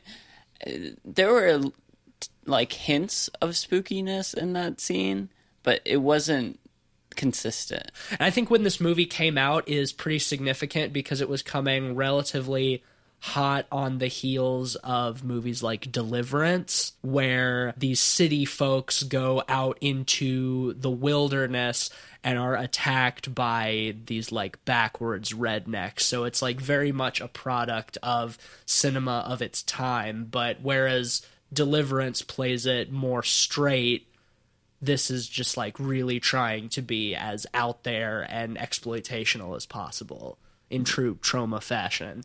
Right, yeah. And so it definitely knows what it's trying to do. It begins to lose a lot of its steam at that point. After the the night that they have where they're getting uh, that that one girl gets gets raped. The the other girls they try to escape, which I I thought was pretty interesting. One of them is put in a sleeping bag and then uh, shimmy down.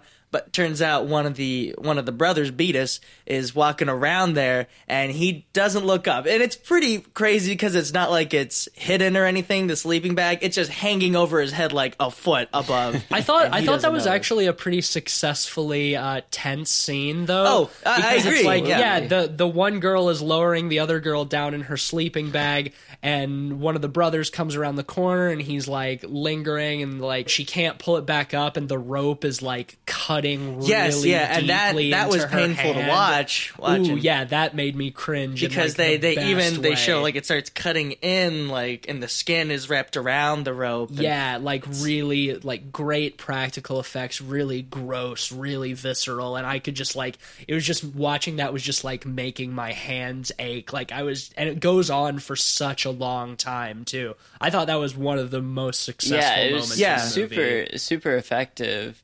Ouch. And then after and then after that or no, it's like right before that actually. We get this uh this weird play on like a like a Rocky style training montage where the mom is like training the sons how to be more successful at like kidnapping and murder and they're doing like these obstacle courses and like all of these really silly exercises and like the my favorite part is where the the one is uh is just hacking at a uh like a baby doll Oh my god with a machete yeah. on the porch like just like chopping up this baby doll like really like vigorously and it's just so silly Yes, no, certainly very strange to see in this movie. And uh, again, it all works up to what Troma is and what they try and do. I thought all of that worked pretty well. But the ending ends up being really disappointing. They manage to break out. They end up killing Cletus and Beatus. They end up killing both of those guys. One, they, they hatchet him right in the nuts. right in the Uh, balls yeah Yeah, right in the balls. The other one, they make drink Drano. And, uh, and then smash a TV over oh, yes, head. right. that action scene is pretty good where yeah so they escape they rescue their friend who's been raped. They're Oh trying yeah, to who find their- shoved inside like a like a in dresser? a, in a- yeah in a in a dresser drawer in the boys bedroom. Um and this house is ju- we need to talk about the art direction in this house. It's just like spray painted all over the walls just like absolutely trashed like the grossest nastiest house but also in the funniest way. It's like uh it's like if the the house from the Texas Chainsaw Massacre was designed by like an 8-year-old. I loved it. Though. I know I loved it too. like the breakfast scene when it's just covered with shit and they leave the table by just like by oh, walking oh by over walking right, across the table over and stomping on it. Yeah, I thought that was really really funny too. But so yeah, they rescue their friend. They try to escape the woods. Their friend dies out in the woods, and so they say, "Hey, let's uh let's get revenge for our our dead friend." So they decide to go back and and kill uh, Cletus and Beatus and and their uh, twisted mother. And at that point, when they go and confront the mother, there's a nice little uh, reincorporation. The knife in the back gag that one of the characters did to her friend in the beginning of the movie uses it again to trick the mother into thinking that she was stabbed by one of her sons. And then we get this scene where one of the girls is, is suffocating the mom with, with a pair of inflatable breasts. So we see earlier that she has a very overbearing mom. We never see her on screen, we just hear her yelling. And so we get this very. I'm a sick woman. I'm a sick woman. It sounded get a- like a dude yelling. It did sound like a dude. I think it was a dude. yeah, I was Probably thinking the Lloyd same Lloyd thing. Kaufman. yeah. Um, But yeah, no, I thought that was a really good callback too. Right, to show that uh, a lot of the overbearingness of mothers and that this main character had her own issues that she was dealing with, and so she releases it on this mom. Yeah. And it just. Well, right as she's as she's suffocating the evil mom with this uh, pair of inflatable titties, um, she like keeps hearing her own mother's voice in her head, and she starts talking to the evil mom like she's her own mom. So it's like she's acting out all of her frustrations on her own overbearing mother by killing this other like crazy mom. Right. And at I- that point, I felt really bad for the friend of that character because she probably thought, oh crap, I'm just surrounded by crazy people everywhere. I mean, besides her, everyone else on the screen was a murderer. So. Right. I thought it was a really cool way of retextualizing that. I think so, too. Like I think so, whereas too. it would just be like, "Oh yeah, they did it, hooray!" It's a little more bittersweet and Yes. complex, and I really have to give yeah it's them it's, props. For it's kind of it's kind of twisted in a way and i i think it it gives some some nice context to the characters and a bit of motivation too you know other than just your typical uh revenge story i mean which it is but it it adds a little bit extra to it that I Yeah. think uh, really elevates it past that generic revenge you, story. you feel bad for her in a way um, where you wouldn't otherwise, especially since throughout the rest of the movie, the girls are kind of the worst. Oh God, they're Yes. so bad, especially to their one friend who ends up getting like raped to death. Yeah. they're so rude to her the whole movie. they're always just like, like, man, life really always takes a dump on you, doesn't it? Like, life is really always so shitty for you, and like, they're just so fucking mean. Right, it's her. like the the last point when they see their friend because she's already dead and they're saying goodbye to her body. They say something like, "Life always beat you down everywhere it turned." And it it didn't seem like she was off that poorly. No, before, like we so- never. The only the only context for that we get is that at the beginning, her boyfriend is like a piece of shit Which- steals money. out Holy of her shit! He whatever. immediately shows himself to be one of the Uh, just scummiest characters I've ever seen on film. Because first off, he does the jump fake jump scare where he grabs her from behind. Except this is like actually very aggressive, Very like, rapey. Like Yeah, yeah, very like rapey. very incredibly like just gripping her face and everything. And then when it calms down, rather than him just oh I'm just playing around, he ends up just being a fucking asshole, just a douche, and he, he up- he steals the money. He's just And then like, he's like- hey, I could never work a day in my life. Yeah, he's like, I'm I'm really jealous of you because you have a nine to five job. I could never work a job like that because I'm I'm a sensitive artist. I just can't do it. Oh, yeah, right. So He he, says just so artist. he just uh so he just steals uh Like he- 50 he bucks. steals like 50 bucks out of her purse like right before she leaves and and then just like sits on the couch in like his shorts and just snorts a bunch of cocaine. Oh, yes, also, right. I, I didn't bring this up when we were watching this movie, but honestly, I don't think anybody who made this movie has ever done cocaine before. Oh, because the guy at the pool party he snorts it and then every, like and like passes out. Yeah. Like everybody who does cocaine in this movie, like they at, right after they snort it, it's like they get really drowsy and sleepy. right. It's like Unless of course that guy was actually having an overdose, and which they're could have been, but like the the the boyfriend like snorts that line of coke and he has his drink and then he lays down on the couch and goes to sleep. Guys, they're Right. just snorting ketamine. They're just Oh, No, there we go. You're right. That it's makes not sense. Coke, They're it's just falling into K. K-hole. It's just special K. I almost wish the baseball scene, the baseball field scene, Right, the flashback where one they of my where they get revenge on one of her bad boyfriends or whatever. honest. One of my favorite scenes. I really like the use of "I Think We're Alone Now." That song. Yeah. it was like the only time they use music in it. Really, like popular music. I thought it was really effective, but I almost feel like they should have combined those two characters, the new boyfriend and that boyfriend, and it would have given it a bit more of a payoff. I, yeah, I think so too. But oh man, that scene's one of the best in my opinion. You have that douchey baseball boyfriend. He's like, "Yeah, let's uh let's bang on on the pitcher's mound. I've always wanted to fuck on a baseball field or whatever." he gets nude and starts doing push-ups just to tone yeah, he his starts body. doing push-ups naked, and so they turn on all the lights, and then he runs off. Yeah, I thought that scene was pretty funny too. Yeah. Man, but it's a lot of birds. Yeah, man, y'all Wow. hear those birds? Invasion. It's like, tweet, is this an Alfred Hitchcock movie? Yeah, Man, they're goddamn. they're going after it. Ignore ignore Wrong the birds. episode. Fuckheads. Yeah, do this for our Hitchcock episode. For our birds remake Um, episode. But I think where it decided to cop out on an ending is that there is a scene very quickly where they describe that the mother has a twin sister or a sister of some sorts that was supposed to be evil and got driven out into the swamp.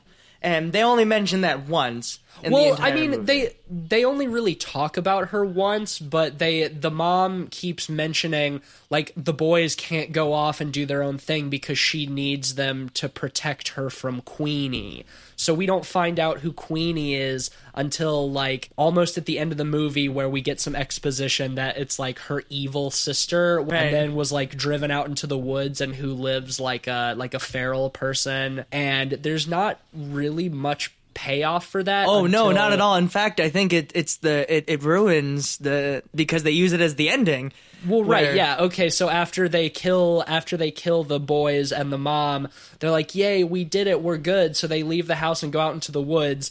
And right at the end, they're immediately attacked by this like Bigfoot monster who's supposed to be like the evil sister. I, I'm not gonna lie, I actually thought that was great. Yeah, I thought it was loved- hilarious. I thought it was really funny. I thought that was an awesome ending. Like, and it just like she jumps out of the bushes at them, and then it cuts to the credits. Like that's the end It of the like movie. freeze frames and goes to yellow. yep yeah.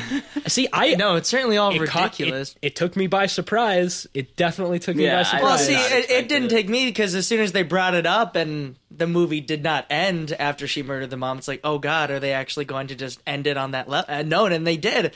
And I, I thought it just seems like a weird thing to add in when everything else worked fine without that in the movie. And I, I certainly, did like hey, that it, didn't give it a happy ending though. Well, okay, yeah, sure, that I can understand that, but I think it all just plays into that it's so exploitational, it just does whatever it likes, and so to just bring it to that point where they get killed by this monster character that we've only heard talked about a couple times and then just pops out of nowhere at the end of the movie, just it felt like they could have found another stranger way to try and finish up this film. maybe But maybe it so. doesn't I I thought it I thought it worked pretty well because there's this you know aspect of is is the mom like crazy? Is she imagining that her sister's out there or not? Like, is it all in her head? And I don't find much of that very interesting, though. I mean, she was crazy enough just being a crazy mom. It didn't need to be really because there was some witch creature sister. Well, right, but we but we wonder if that she's using it as an excuse to like keep her sons with her and not let them like go out into the world and do their own thing. She's like, you can ne- you can never leave me because if Queenie's around, she's gonna kill me. So then the sons at, a- at a certain point are like, well, is that really real, or do you just not want to let us go? So it adds that aspect of the overbearing mother and whether it's like in her head or not. And then we f- and so we think, oh yeah, it must be in her head. And then at the very last second, we find out, no, it's not. And I that's why it works for me. Yeah. But I I definitely I understand where you're coming from because it is such like a minor plot point of the rest of the movie Yeah, and it then just it feels just sort like of a- comes out of nowhere at the end Yeah, a strange cop out that they did not use in a very effective way. They could have. It, it would have been. I would have appreciated more if they.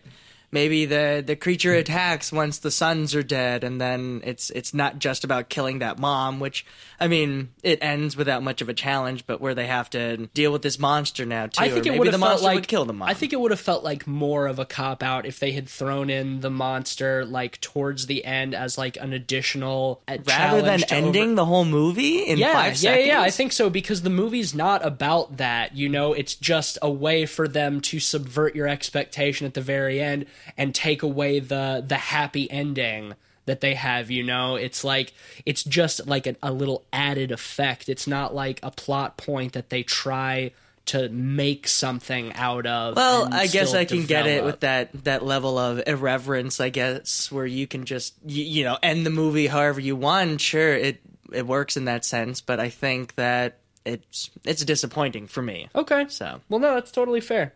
Um, shall we rate this? Yeah. I appreciate all of the subversive craziness behind the movie.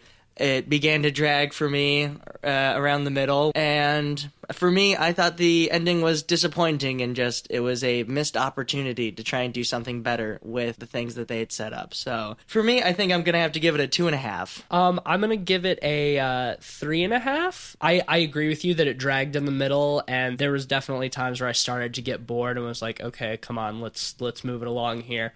And it also didn't quite reach the batshit insane level that I would expect out of a Troma film. So I think 3.5, entertaining, plenty of fun stuff, good practical effects solid effort, but especially the the middle could use a little tightening up. Yeah, I would actually rate it the same. I would rate it three and a half. The things it does well, it does really well. I think of the hand scene where it, she holds the sleeping bag over. I thought that was incredibly tense.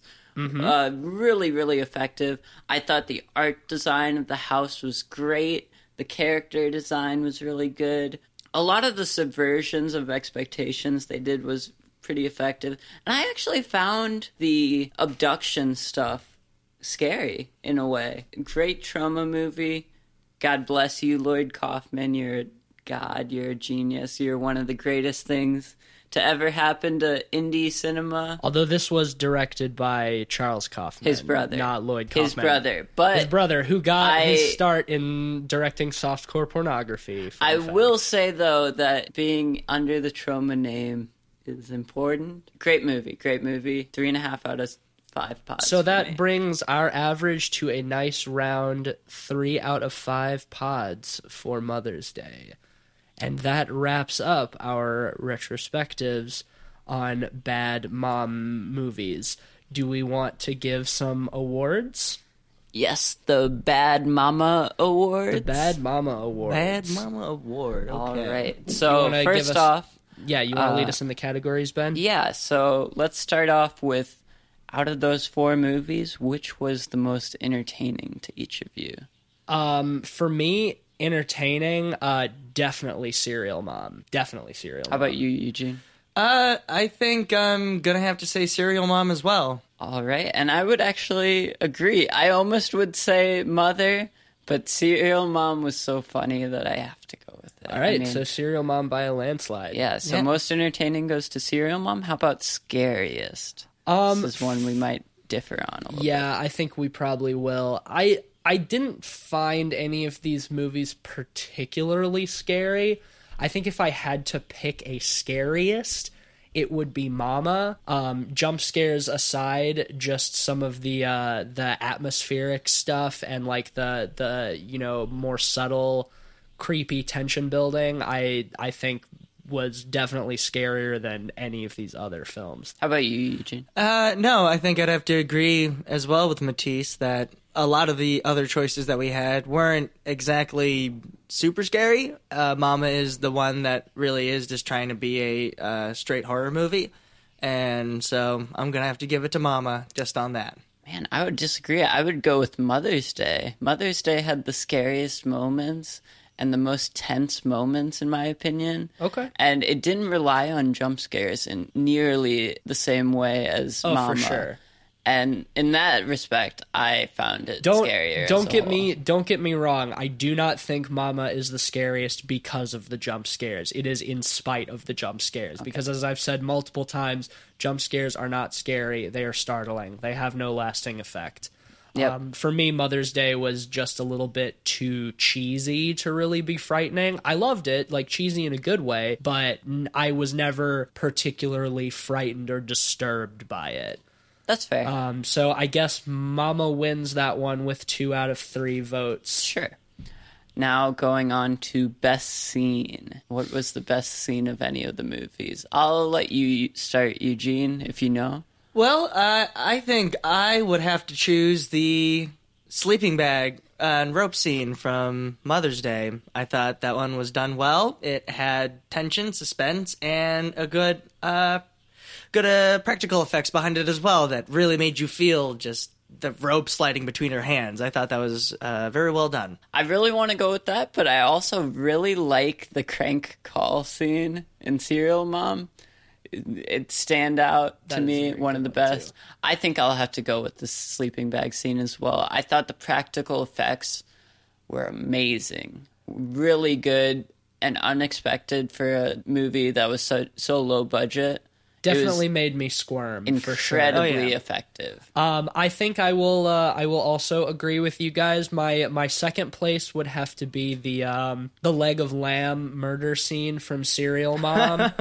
Uh, while where she beats the lady to death who is singing along with little orphan Annie, I thought that scene was really really funny, and the fact that she goes back for the leg of lamb instead of the knife. But overall, I'm gonna agree with you guys, and we'll give it uh, three across the board. Uh, sleeping bag scene from Mother's Day. So next going on, we have best art direction, and I'll start this one off. Okay. Um, I would definitely go with Mother's Day.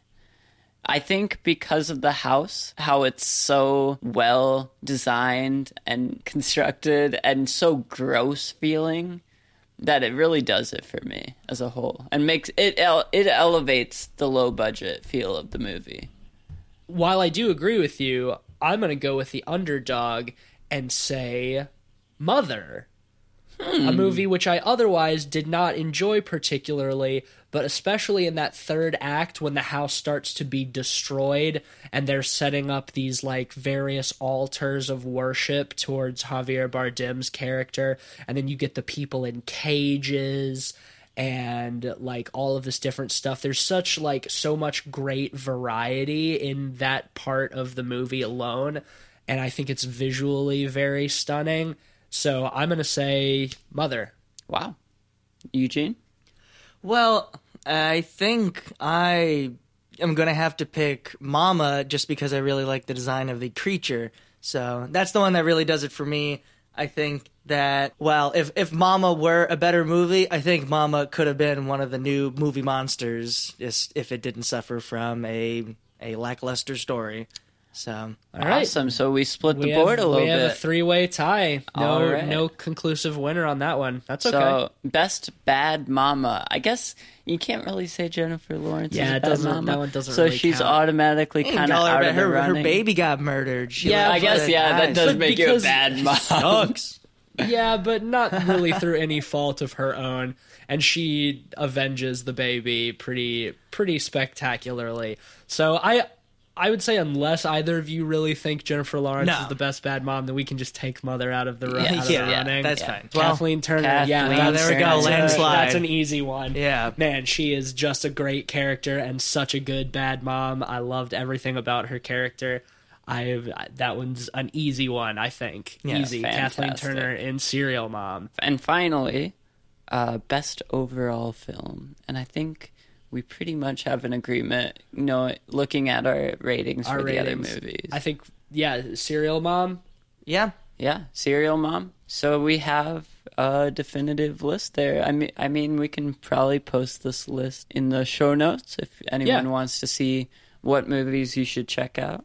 Definitely, and we'll post our uh, our uh, average rating between the three of us. I'd say there's definitely something to be gained from all four of these movies that we've talked about, but they also could cater to very very different audiences. So keep that in mind when checking these out. All right, let's move on to the game section. All right. Game I time. will This be what I've the been looking, been looking forward Um, to. so the premise of this segment is All right.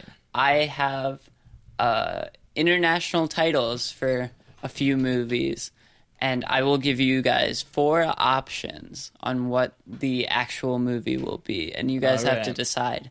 And the winner, the winner does get to pick an additional review that the loser has to review next podcast solo, and they can be as punishing as or as rewarding to each other as they want. Can it be any movie? I mean, any, horror movie. any movie. Any movie that relates to our theme. You want to of- keep it thematic? Yes, I think we, we can do that. We can we do that. There's usually enough I got one. movies. I got one selected already. Oh, I so. got two. All I right. Someone's All right. watching Smiley. Um, the first movie is a movie called The Devil's Seed in Spain. Is it A. Carrie, B. Rosemary's Baby, C. Bad Seed, or four Mother? And Eugene, what do you think it hmm. is? I feel like we went over this one before. Maybe it was a different title, but I think if I if I did have to choose, I'm going to choose what I remember being correct. I'm going to have to choose number 1, Carrie. I'm also going to say Carrie. Oh fuck. It's Rosemary's Baby. Ah, guys. damn it. That would have been it- the most obvious. Yeah, that seemed too Fuck. obvious. I was trying. Yeah. I was trying to go with uh, something a little different. I can't Oh, make goddamn. it easy for you guys. I got to trick you that's up a little bit. Eh, okay. All right, so number two, zero zero. A Long Night at Camp Blood. Is it A, Sleepaway Camp, B, Lake Placid, C, Wet Hot American Summer, What? left field choice, or D, Friday the 13th? Now my gut, my gut is telling me to choose Wet Hot American Summer, but I'm going to go against it and I'm going to do Friday the 13th. I was gonna say Friday the Thirteenth too, but um, I just to make things a little more interesting, I'm gonna say Sleepaway Camp. It is actually Friday the 13th. Hey, looks like fuck Eugene yeah. got that one. I should have I should have gone with my gut, and then we Bam. both would have gotten it. All There we right. go. All right. I'm in the lead. All right, one So nil. now we have one more and then a tiebreaker if we need it. Number three, The Pages of Horror. Is it A, The Babadook? B, In the Mouth of Madness? C, Evil Dead? Or D, The Exorcist? I'll let you start, Matisse. Okay. Um, I've actually seen all of these movies. Um, and I am going to take a slightly left field guess, and I'm going to say that it's in the mouth of madness. I am gonna have to go with Evil Dead. oh fuck. Are we both wrong? Babadook. the Babadook? Oh, yeah. Oh, come on. Spooky There's the book in bedtime it, story. Oh, come Yeah. on. All right, that's a bad one. All right. Do you want to play the the bonus one yeah, that fuck I have? it. Let's okay. do let's do the ah. bonus. So- then one. what happens if you get it? We're gonna have to choose another one. Well, okay. Let's just say Eugene. we'll say wins, Eugene wins. We'll say but Eugene wins. we'll just do this one for fun. okay. All right. if I so- had if I had gone with my gut and chosen Friday the Thirteenth for the Uh, last one. The fun part about the tiebreaker is there's a selection from each of the previous ones. oh, hey. Um, so the the title is "The Night the Screaming Stops." is it A. The Babadook, B. Possession, C. Sleepaway Camp, or D. Carrie? Well, it seems unlikely that it's the Babadook, considering that that's the pages of horror. Apparently, um, uh, huh? This is a tough one. I I'm gonna say I'm gonna say Sleepaway Camp again. Maybe I'll be right this time. I'm gonna have to say possession. I don't know that one, so I'm just taking a leap on that. Well, you're correct again. Ah, so It's yeah. possession, really? Yep. Fuck, I'm bad Booyah. at this game. Possession. Ooh, I should be better at this. Well, okay. If if anything, that definitively makes Eugene the winner for sure. Yep, Hey, absolutely. fantastic. so, um, Eugene, what movie is Matisse watching and reviewing right. next Well- week? I feel like to tell him what movie, should I mention a bit about what our theme is going to be next week? Okay, so for our next episode, we are going to be watching the new release, Friend Request, and we decided to form our show based on in- the internet and the horrors behind it and The horrors of the World Wide Web. Exactly. And see what happens when ghosts go viral. And for Matisse, I'm gonna do something. A uh, it it is about the internet, the dangers of the internet. Nothing supernatural, but I've just heard so much about it, and I'm gonna have to see if Matisse is interested in it and likes it. Maybe I'm gonna have to recommend a Megan is Missing. Megan is missing. Okay, I've actually never seen that, so that will be that will be new for me. Fantastic. You're, There you go. You're very lucky that I lost because I was gonna make you watch VHS Viral. Oh which my is god. Bad, bad, Oh, man. bad Well, movie. thank I would have made you both watch Smiley. That movie looks atrocious. yeah, but it can't be any worse than VHS Viral. But okay, Megan is Maybe, missing. Megan okay. is missing. All right. okay, well, we have one. Um, I will uh, give an idea of what the next week's or next podcast game will be. Okay. Um, just so you have a little heads up, next week, uh, Two weeks from now. two weeks from now. I keep saying next week.